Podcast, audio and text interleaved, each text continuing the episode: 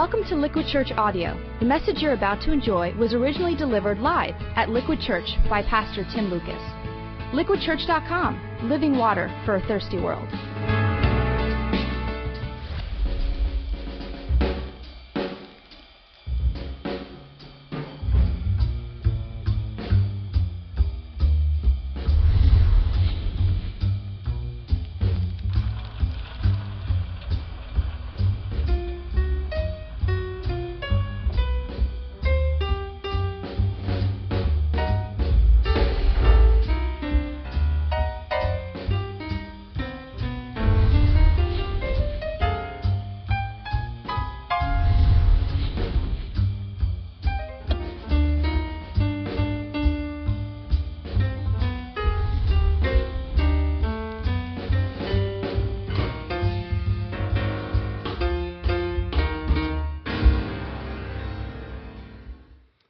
I'd like to begin actually today with a public confession. I think that's good for our church from time to time, honestly. It's been almost 10 years since God started Liquid Church. There were actually uh, a decade ago just eight of us, and now there are a lot more. And in that time, over the last 10 years, I think, um, I think my greatest sin against the people of Liquid has honestly been my, um, my lack of dependence on the Holy Spirit.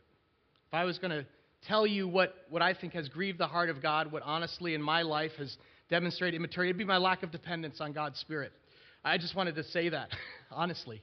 Uh, just let you know that. Uh, ask your forgiveness. Ask you to even pray for me because um, the more I've just been saturating myself in the Gospels and, and, and seeing actually the Spirit's role in the life of the early church and reflecting on my own just kind of lack of dependency on, on, on God's power and just this, this kind of heavy reliance on my own strength and ideas, some of them, some of them good, but the more I'm aware that we need God's Spirit more than ever in our church.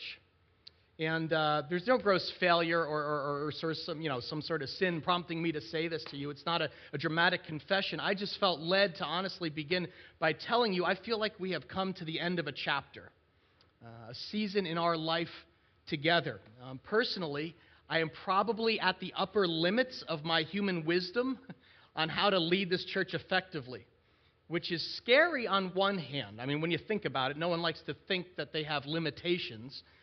And yet, as I read Scripture, I see it's an incredibly exciting place to be because it means actually that God has to show up to lead me, to lead all of us in a, in a brand new way. And uh, I'm asking God to just do kind of a new work in my life as your as your lead pastor, I thank you for your patience. And uh, I'm a relatively young guy. I'm 38 years old. I've been a Christian most of my life. And, uh, you know, we like to say that everybody has different baking times, but I think my buzzer just went off. I feel like this is literally the end of an era in the life of Liquid Church. And th- th- that's a season when everything is explainable. You know, people look at our church and say, well, you know, that makes sense. I understand why people go there. They got a great band. Tim's a funny guy, you know, they got events and stuff. I, I get why people go to that church. When Jesus promised that he was going to fill every believer, not just one, with God inside, the Holy Spirit. We talked about this last week, that the Spirit of God would no longer come on one person, but into the lives of every person in a new way. He literally said, The Spirit of truth who lives with you and will be in you, every single believer. There was this sense that a new chapter was about to open up in the story God was writing. A page got turned, so to speak, and things were never going to be the same again. And uh, as I was thinking about that this week, I was like, you know what? I don't want more of the same. You know, for the next five to ten years of a church, I don't want to lead a church that's explainable in like human terms. They can gather a crowd, we sing a few songs, hear a bit of inspiration, but maybe leaves fundamentally unchanged week after week, Sunday after Sunday. I literally have this like growing desire, this hunger inside to experience the power of God in a very fresh way and see it grip our church. And things start happening that define human explanation because it's beyond our talents or our natural abilities. I'm not, I'm not talking about like spooky, supernatural stuff. I mean, what I mean is that the love of Christ is so palpable that things start happening that are the opposite of what you see in the everyday world. You following me? People looked at our, our at our flawed family but they're forced to give Jesus the credit for what's happening here because it's, it's alive and yet it's humble and it's just dripping with evidence of the Spirit of God. Let me invite you just to open your Bible to Acts chapter 2. I want to show you what I'm talking about. Um, this is where I've been camping out, and I've got some things I just want to share with you. If you are taking notes, I have some points. If that's helpful to you, I want to look at three aspects of the Holy Spirit really the promise of the Holy Spirit, what Jesus said, what that means for us today. We're going to look at the power of the Holy Spirit. What does it look like when God's Spirit literally blows into the life of a church in a fresh way? And then a practical step that you can take to experience more of God's power in your life. So, the promise of the Holy Spirit, the power of the Holy Spirit, a practical step you may need to take. They, they um, I guess they all begin with P, which is not a sign of God's Spirit. That's just to help you remember that, okay? So let's take a look at this first the promise. Last week we left off, we started with communion because it was at the Last Supper that Jesus told his greatest teaching about the, who the Holy Spirit would and what he would do in the life of the disciples. And then literally, Jesus was nailed to a cross as he promised. And then three days later, he rose from the dead. And before he returned to heaven, he literally walked around for 40 days and taught the disciples. Did you know that?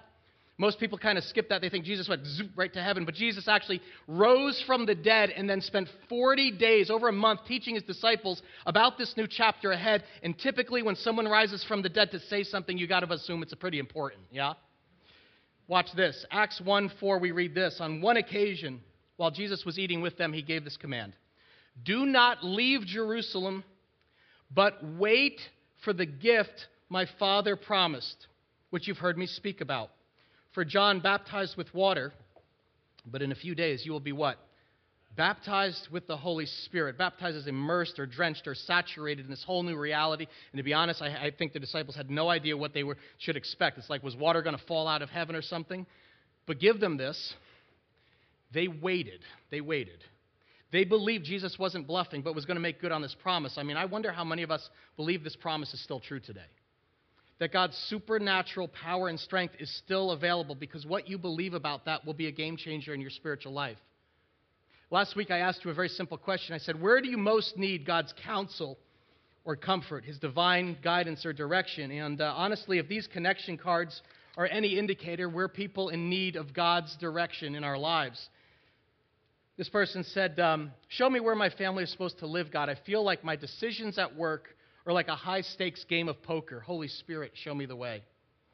Jesus, show me where you want to go next in my career. You know I need to move on. Reveal to me what I need to do. This person wrote, I need God's counsel most in my role as a wife and a mom to my kids. God, please give me the right words and actions to teach them and lead them into adulthood by your Spirit. This person said, I need prayer direction on what to do with my life once I graduate this program in April. Please, please guide me.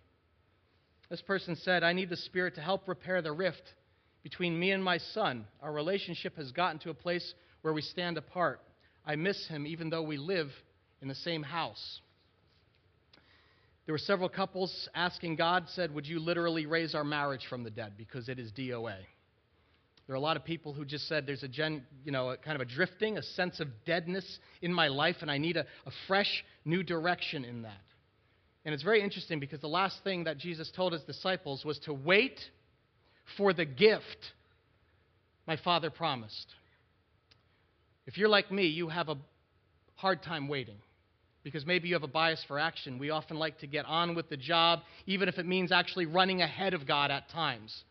But waiting and actually listening for God's complete instructions is foundational to following the wild goose. That's what the Celtic Christians called God's Spirit. More about that in a minute. But my open questioning to you tonight is this Is there an area of your life where you are actually in danger of running ahead of God's plans, the Spirit's leading? Because if you're like me, sometimes you've been guilty of what Mark Batterson calls inverted Christianity, where we actually get it backwards. Instead of following God's Spirit, we ask God's Spirit to follow us. Okay? You'd ever do that one? Yeah, you're shaking your head. Instead of serving God's purposes, we ask Him to serve our purposes. And while that seems like maybe that's a little subtle distinction, it makes an ocean of difference. Because the one results in this kind of self absorbed spirituality that masquerades as growth but actually leaves us feeling empty.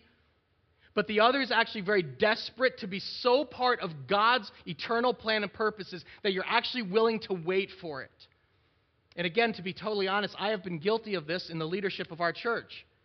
For the first decade of our church's life, I've often gotten it backwards, feeling like I was the guy who had needed to make things happen. I've got to come up with the next good idea, the next creative sermon series, the next interesting outreach, next this or that.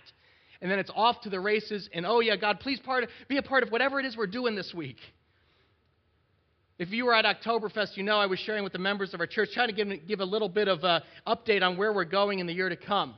Uh, in this past year, we took a big step and became a multi site church, one church meeting two locations.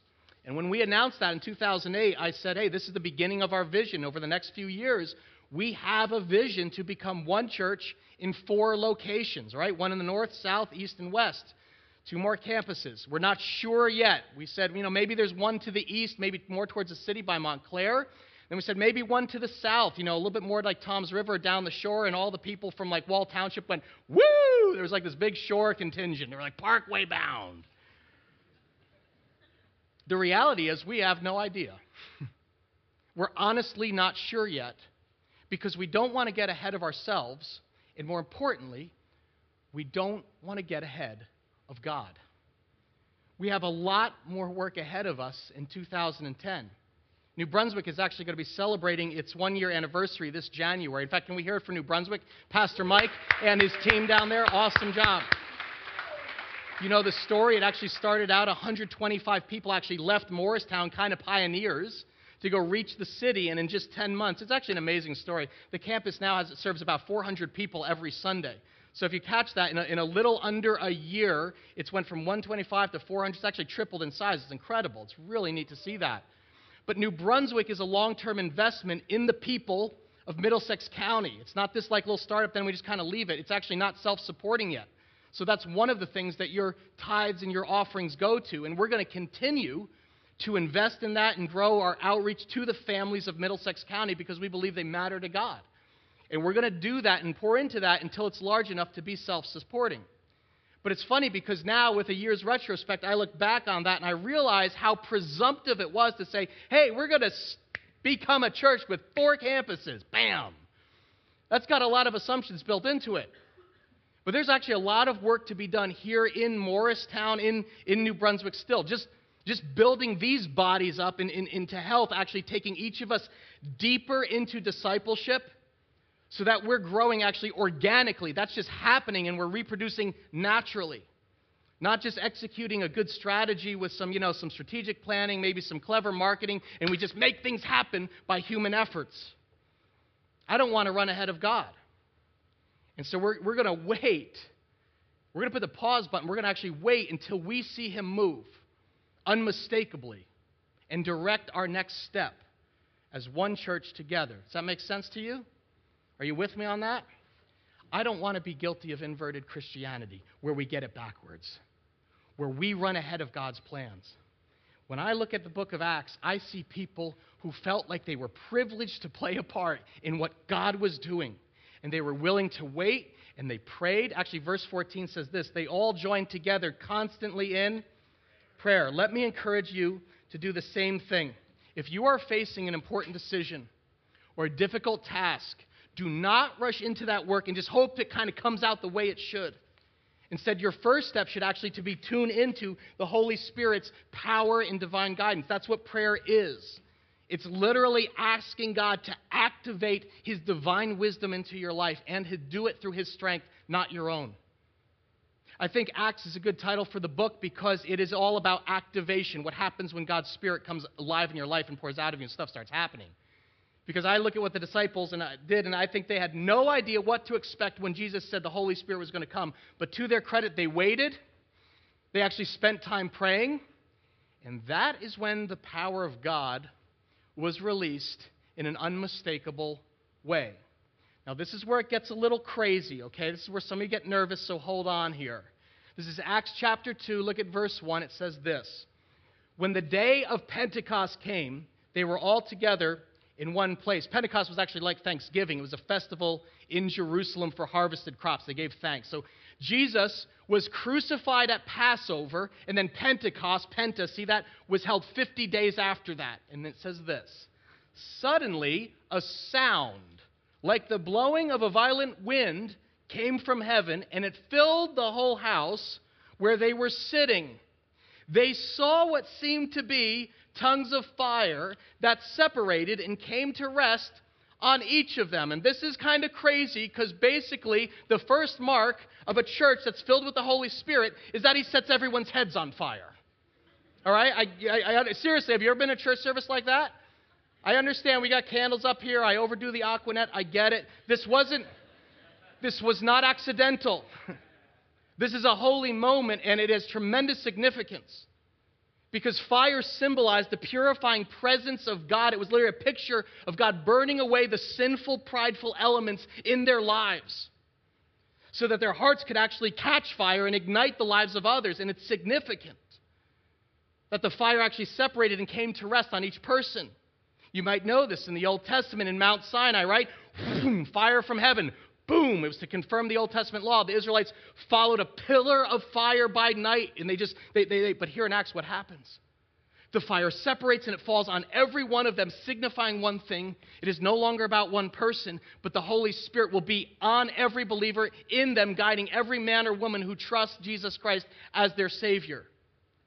This is a supernatural transfer of power, and that church was never the same.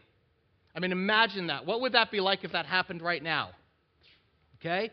About nine years ago, back in the day when Liquid was in Basking Ridge, I remember preaching one time, and uh, in the middle of the message, there was like this storm, and this enormous wind started rattling the windows and stuff.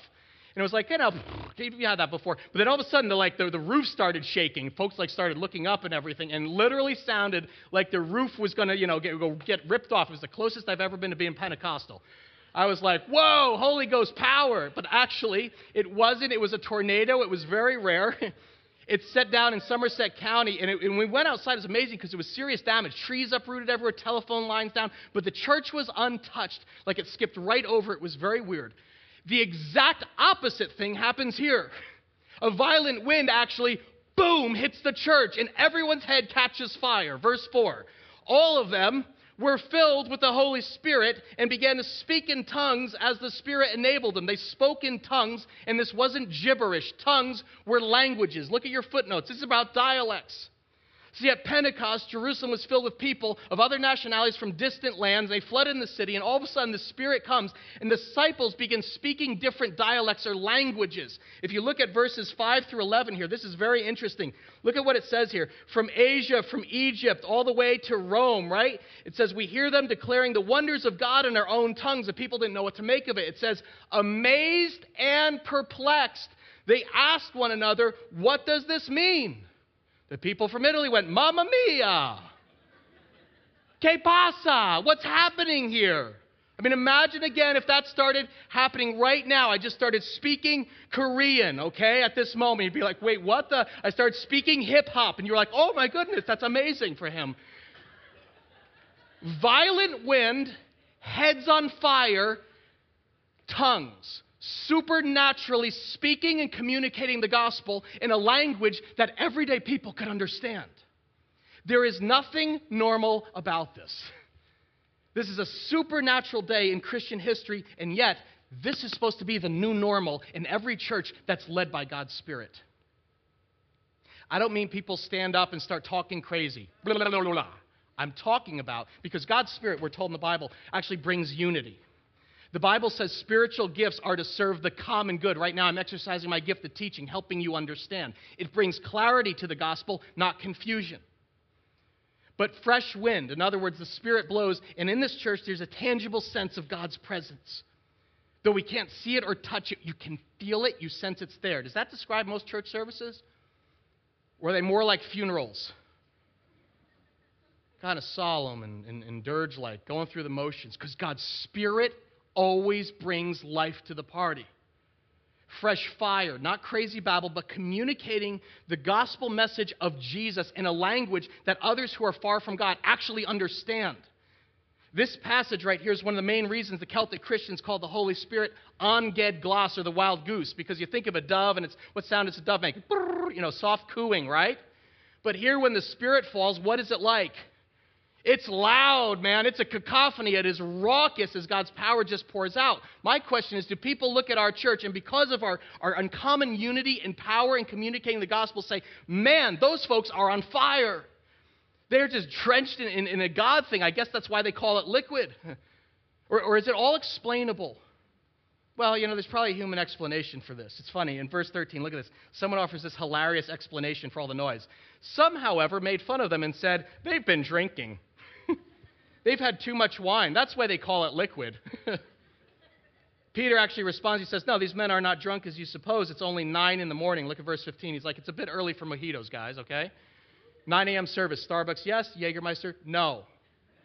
He says, No, no, no, no. This is what was being spoken by the prophet Joel. In the last days, God says, I will pour out my spirit on who?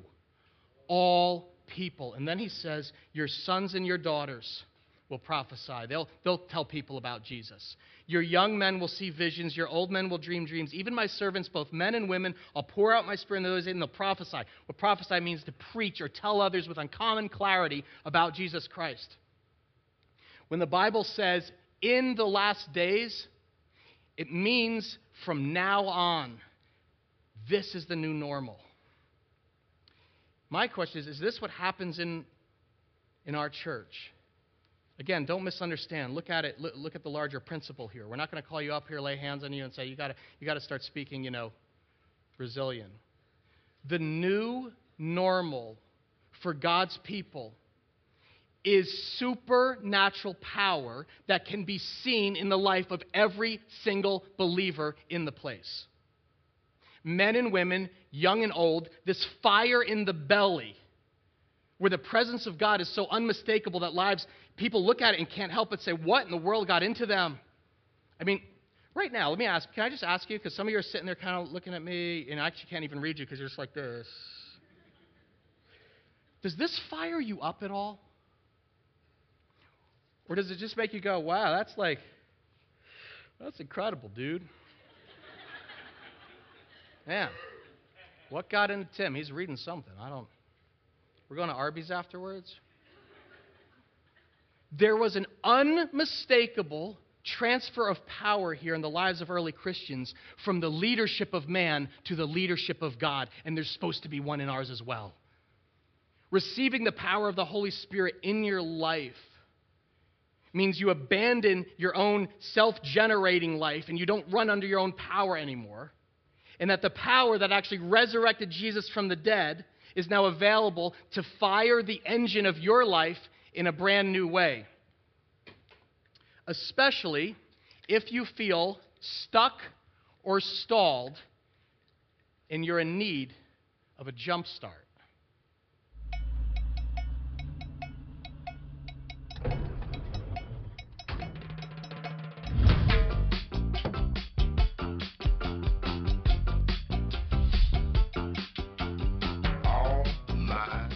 Not much of a mechanic, so when something goes wrong with my ride, I got problems.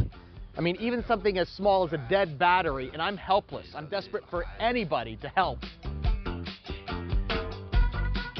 Basic underlying assumption in all of life is that human beings are stranded and in need of rescue.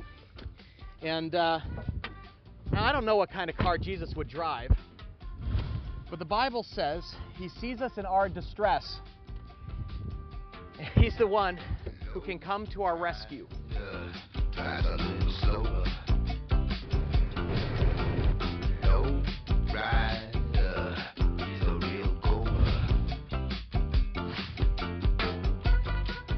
The Christian life is all about a transfer of power.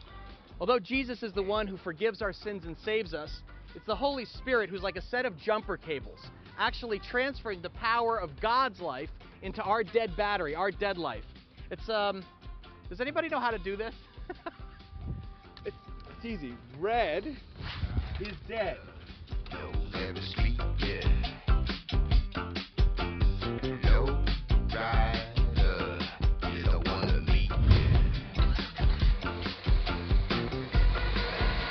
In the book of Acts, when Jesus sent the Holy Spirit, on all believers. It was like he, he supercharged them. He, he, he let this electricity of God flow to their dead lives. He actually said, But you will receive power when the Holy Spirit comes on you. The Greek word there for power is dynamos. It means dynamite. It means there's an explosion of God's power being transferred from his life to ours. That same transfer of power is available to every believer today. No matter how stuck or stalled your life may seem, God's Spirit can literally jumpstart your life and send it in a brand new direction. Dude, thank you so much. Not a problem at You all. are a lifesaver. I appreciate it, man. Hey, hey, hey, wait a second, wait a second. Come here. Come here. No, no, come here. What are you doing? All for What Jesus. doing? Get back here. What's going on? Come here. Ah.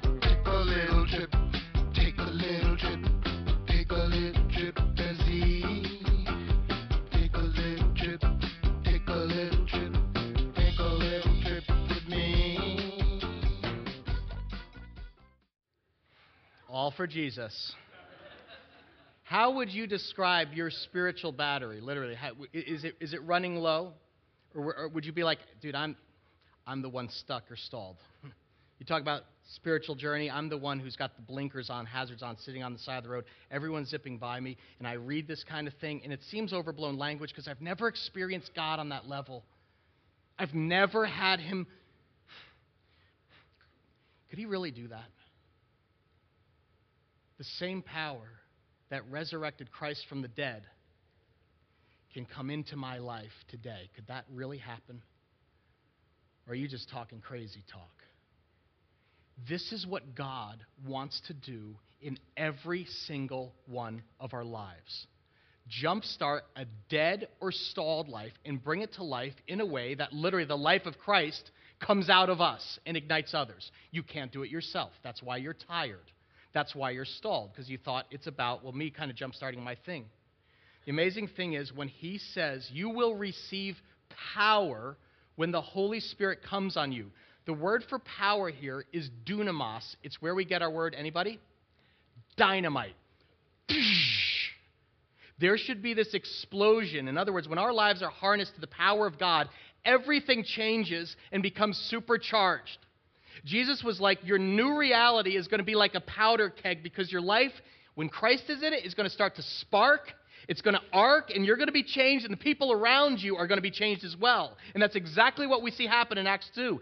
It sparked, and it literally caught fire. It went from Jerusalem to Asia to Rome to Africa like wildfire. If you want to jump start this week, you'll probably do it a little bit in your life groups. Read the first seven chapters of Acts, man. It's craziness. Peter like preaches the first sermon. They're like, "What are you guys so jazzed about? What is all this?" And he's like, "You got to understand something. You murdered God. You nailed Jesus to a cross because of your selfish arrogance and pride." And they're like, "Wait a minute. What?" He goes, "And he was resurrected and he wants to forgive your sins now." And they're like, "What are we supposed to do?" And he's like, "Repent and be baptized." And 3,000 people are baptized. Boom! In a single day. It's like instant megachurch. Just add water. Crazy stuff started happening. People lived differently. There was an outbreak. It's not swine flu, it was called radical generosity. Because they were so consumed with the life of Jesus, they realized, oh my gosh, the whole point of life is about him. They sold their houses and land, they pooled their money. Acts 4:34, it literally says, it says, there were what? No needy persons among them. Catch this, they wiped out poverty. You want to talk about supernatural? What church does this? Hey, during opening worship today, I'd like you to bring the keys to your Lexus. Just kind of leave them on here. We're going to distribute that to all the people uh, who have nothing this fall. What the? Sell it. It was crazy. Persecution breaks out. It was a threat to the power structure. And instead of quieting them down, they stone Stephen, and thing just blows up. It fans out across the region. Acts 8 says this On that day, a great persecution broke out against the church. But those who'd been scattered, what did they do? They preached the word wherever they went. Generosity, supernatural strength, boldness about who Jesus was, fire in their belly. See, Jesus didn't send the Holy Spirit to found an institution for people to give an hour on Sunday. He came to jumpstart a movement that would change the face of humanity. And the message was crystal clear. In case you missed it, Peter says in Acts 2:38, he says, "Here it is. Ready? Repent and what? be baptized, every one of you, in the name of Jesus Christ for the forgiveness of your sins, and you will receive the gift of the Holy Spirit, a fire in the belly. It's amazing, but that idea of repent, it literally means, some people say it means to turn from your sins and does, but the, literally it is like, it's like turn and change your mind. Think a new thought. Realize that you've said, you know what, I got about 70 years and I'm going to kind of do this deal because my life is anything but God centered. It's actually all about me. I'm going to make the decisions, I'm going to direct my paths. Selfishness, that's literally what sin is. I'm going to do life under my own strength and power instead of God's. And that's why Jesus came to show us it could be different. When he died on the cross, folks, it was literally for one purpose. It was to reconnect us to the power and love of our Heavenly Father and put a brand new power into our dead life. Peter's like, You are the ones who killed God. You're so self centered and arrogant. But he came back to life. He took our sins onto himself, and now he died in our place and gives us his new life. That's a swap. How about that? our sin for his power. That's what the cross is. The Bible is clear about this. So anybody who says, Jesus, I, I'm sorry, forgive my sins, bring me to life, literally gets a brand new start. And God jumpstarts our life by his Spirit. That's the gospel. That's the good news. Life can be different. You can walk out of here with the life of God inside of you. It's not our doing. Jesus was the gift, and he can fill every broken life, and the promise is still good today. Question is some of you are like, I, I sort of know that here, but how do I activate that here, that 18 inches? Repent and be what? Baptized, every one of you, and you'll receive the gift of the Holy Spirit. Your first step is to repent. The second step is be baptized. Uh, who? Me? No, every one of you. If you want more of the Holy Spirit, here is a very practical step you can take this fall get baptized.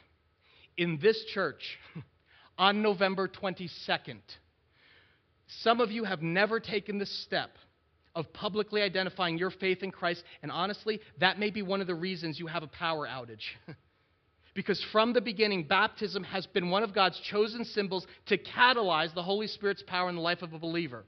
And if you have ever witnessed baptisms live here at Liquid, you know this. It is a moving experience to see people's lives literally changed by the power of God. We each have a name and a purpose in God's tapestry of life. And when we're able to embrace our identity in Jesus Christ and we're, we're able to connect, become, and accept who we're created to be, that's when life truly begins.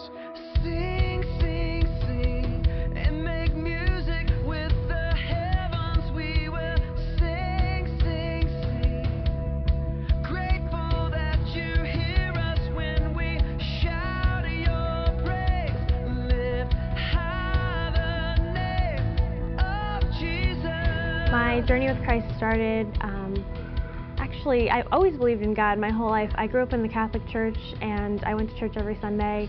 And I always believed that there was a God and that Jesus exist, existed and that you know He died on the cross for my sins. I always believed that in my head. Um, but um, that's kind of as far as it went for me. I remember one night all my friends went out and I didn't really feel like going, um, so I stayed behind and I, I never, I mean, I, I had always prayed, but I never prayed like this before. And I, I literally just got down on my knees and I just started crying. I just kept saying to God, I need you, I need you.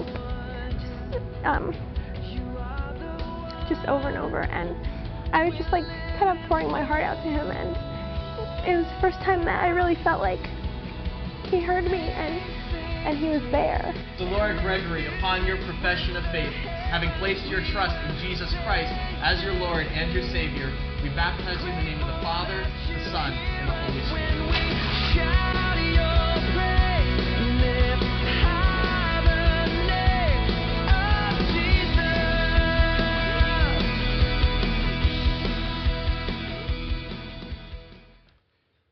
Sometimes fire begins with water. Sometimes fire begins with water. I would like us to actually read God's word together. We want to say it out loud or actually give this right back to God. Let's read this together. Repent and what? be baptized, every one of you, and you will receive the gift of the Holy Spirit. Do you want to experience more of God's Spirit? Do you want to go deeper? Be baptized this fall. Why?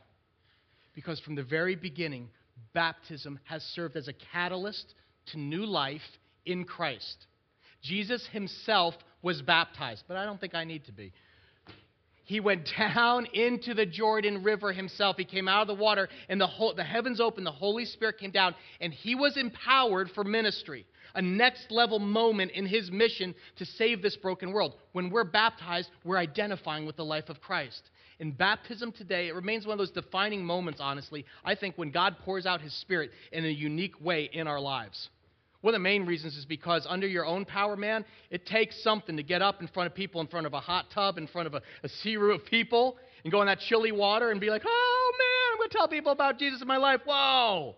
You need supernatural strength, and something internal happens when you go into that water and you proclaim, you know what? It's not about me anymore. My life is dead. It's now about Jesus.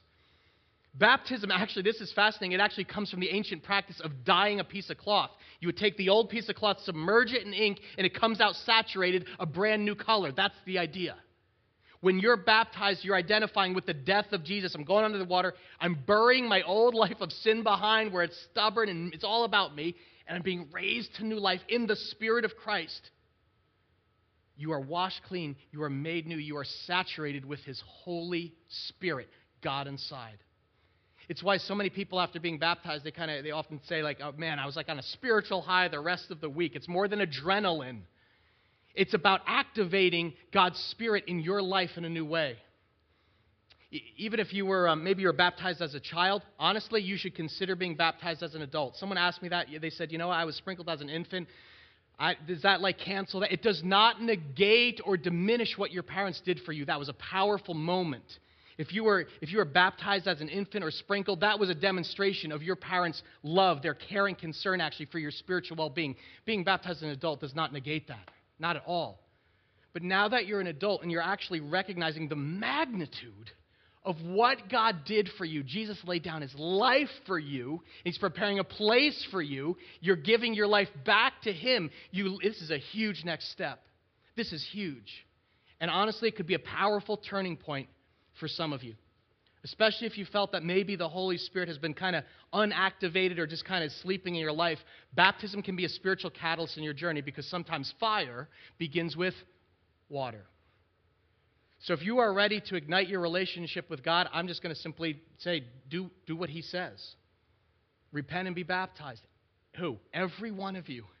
In the name of Jesus Christ for the forgiveness of your sins. I always thought it stopped there. Good, my sins are forgiven. Now I just kind of, I don't know, try to stop sinning. no. And you will receive the gift of the God inside, the Holy Spirit inside of you. It is a promise. And this is a practical step you can take to experience God's power. Sign up for baptism is really easy. You probably saw the baptism booth in the lobby there. Um, we actually have a baptism bags they put it. They put together because I know this is confusing for some people. We put a CD message in there called "Sprinkle, Dip, or Dunk." What's the deal with baptism? Hmm. So get that, pick that up on your way out. Sign up on liquidchurch.com to be baptized on November 22nd because that's the culmination of our Holy Spirit series. We said, what more powerful thing could happen? And honestly, I am already praying for an outpouring of God's Spirit and, and power on that Sunday. Because, guys, I don't, I don't want to be part of a church where everything's explainable. What I, what I mean by that is we've got a good thing going on here at Liquid. I love this church. I have a long term call on my life to serve and lead here, no doubt.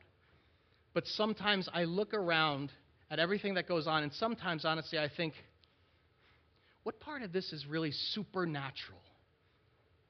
What, what part is truly evidence of God's Spirit that is just doing stuff beyond our talents and our natural abilities? I'm reading this incredible book by Francis Chan. It's called Forgotten God. And he says this He says, Let's be honest.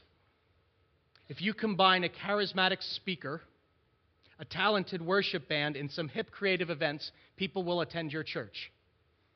Yet this does not mean that the Spirit of God is actively working and moving in the lives of the people who are coming. Here's the part that pierced me it simply means that you have created a space that is appealing enough to draw people in for an hour or two on Sunday. Oh, man. I was praying about this and I was literally like, how much of what happens at our church is explainable in human terms? Like the world looks and says, wow, you know, oh, a thousand something people, that makes sense, you know. Killer band, you know, Tim seems like a, you know, funny guy. They did a series on uh, movies or rock music. People like that. I get it, you know. That's the superficial side of spirituality, where you gauge spiritual success by the size of a crowd, what's happening above the line, what people can see. But the difference is this God's not interested in numbers. When it comes to his bride, he cares most about her faithfulness, not her size. He cares about whether people are passionately in love with him, truly desperate for his power in their life. I don't want to look at Liquid honestly in a year or two from now and say, wow, you know, 2,000, 3,000, good, good strategy, guys. That's superficial stuff. I want there to be supernatural evidence that the Spirit of God is in us because lives are being changed, marriages literally are being resurrected. People are falling crazy in love with Jesus, not a worship style, not my style, and none of it can happen except by the power of God. The fire has to fall. Do you feel that desperation? Does anybody feel that desperation? Anybody? Even the desire for more of God's Spirit is a gift itself. Some of you today is your day. God wants to jumpstart your dead life, literally. Some of you need to take a first step. You need to literally give your life to Christ right now because you've been resisting, not sure. You're attacking it through your head, but this is your moment. You need to take that first step. And many of you need to take the next step and be baptized. If you've been holding off, my question is why in the world would you wait? Sign up as soon as we leave here, November 22nd. Our staff is praying for something unexplainable to happen, for there to be scores of people who come forward to go under the water and be raised to new life that Sunday. I want to see God's Spirit more. Do you? And let's do this. Let's pray right now. We're going to ask Him just to send His fire in a fresh way on us. Father, that's our desire, and we're allowing ourselves to go there because we're being led by your word and by your Holy Spirit. And so, right now, Father, I ask for every man and woman in this room who even just feels a hint, a spark right now in their heart, Father, whether that's emptiness, whether that's the shattering a little bit of maybe some of their pride or resistance to you, I pray right now by your Spirit that, Lord, you will just pour your love supernaturally into them, Lord. Let them feel love, not fear. Lord, let themselves go there. I pray right now, God, as a church. Lord, I, I actually, first, I'm the one who repents first. And Lord, I have, I've repented to you privately. I do that publicly, Father. I, I, I am sorry. I am sorry when I've run ahead of you.